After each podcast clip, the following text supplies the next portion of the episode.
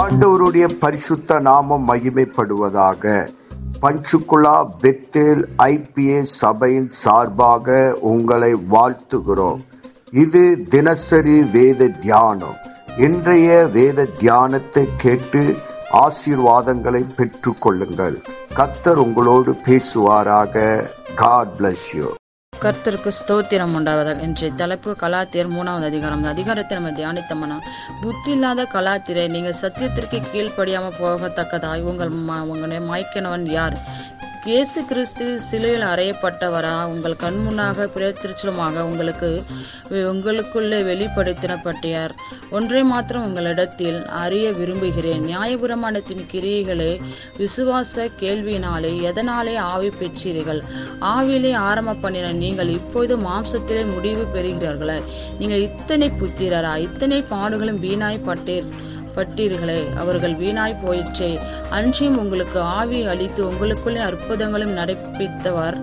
அதை நியாயபிரமாணத்தின் கிரியைகளை விசுவாசத்தின் கேள்வினால எதனாலே செய்கிறார் அப்படின்னு இந்த வசனத்தை பார்ப்போம். அப்படின்னா புத்தி இல்லாத கலாத்திரர் என்று கம்- கலாத்தியர் ஜனங்களை பார்த்து பவுல் அவர்கள் சொல்கிறார் அப்படின்னா ஆண்டவர் வந்து நம்ம நம்மளுக்கு எத்தனை அற்புதங்கள் அதிசயங்களை செய்தும் அந்த கலாத்தியர் ஜனங்கள் வந்து விசுவாசிக்காத ஜனங்களாக இருந்தாங்க.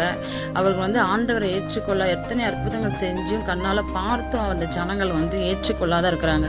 அப்படின்னா ம உங்களே மயக்கணும்னு யார் அப்படின்னா அவர்கள் மனசு வந்து மந்தமாக இருந்துச்சு. அப்படின்னா ஒரு இருளடைஞ்சதாக இருந்தது என்று பவுல் அவர்கள் சொல்கிறாங்க நம்மளுக்காக அவர் சிலுவில் அறியப்பட்டார். நம்மளுக்காக பாடுகளை பட்டார் என்று இந்த ஜனங்கள் உணராத இருந்தார்கள் என்று பவுல் அவர்கள் வந்து சொல்கிறாங்க அப்படியே வந்து அவர்கள் வந்து ச அப்படியே ஆபிரகம் தேவனை விசுவாசித்தான். அவனுக்கு நீதியாக எண்ணப்பட்டது.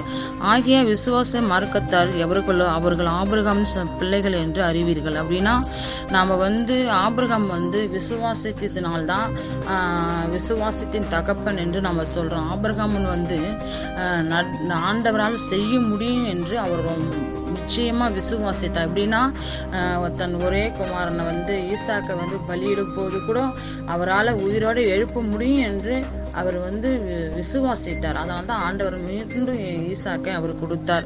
நம்ம இதுல இருந்து என்ன தெரிஞ்சுக்கிறோன்னா நாம் வந்து ஆண்டவர் தான் நம்மளுக்காக எத்தனை பாடுகள் பட்டார். நம்மளுக்காக நம்ம பாவிகளாக இருக்கும்போது நம்மளுக்காக அவர் மறித்தார் நான் நீ நியாயபுரமானம் நியாயபுரமான வந்து நம்மளை நீதிமானாக்கப்படுவதில்லை. கிரிகள் வந்து நம்மளை நியாய நீ- நீதிமானாக்கப்படுவதில் நம்ம விசுவாசிக்கும் போது தான் நம்ம நீதிமானாக ஆகிறோம் எத்தனை அற்புதங்கள் அதிசயங்கள் தேவன் செய்து இன்னும் விசுவாசிக்காத எத்தனையோ ஜனங்கள் இருக்கிறாங்க. அதே போல இல்லாம நம்ம வந்து கிறிஸ்தவர்களா இருக்கிறோம் நம்ம எல்லாக்கிட்டையும் அன்பாக அன்பா இருக்கணும் தேவனோட அன்பை காட்டணும். எல்லா ஜனங்கள் மேலும் நம்ம அன்பா இருக்கும்போது தான் ஆஹ் தேவனோட நாம மகிமைப்படும்.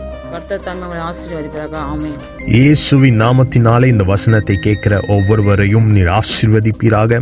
உன்னி வேதத்தின் ரகசியங்களை அறிய ஆவிக்குரிய ரகசியங்களை அறிய எங்க கண்களை நீ திறந்தருளுவீராக. இயேசுவின் மூலம் ஜெபம் கேளும் நல்ல பிதாவே. ஆமேன்.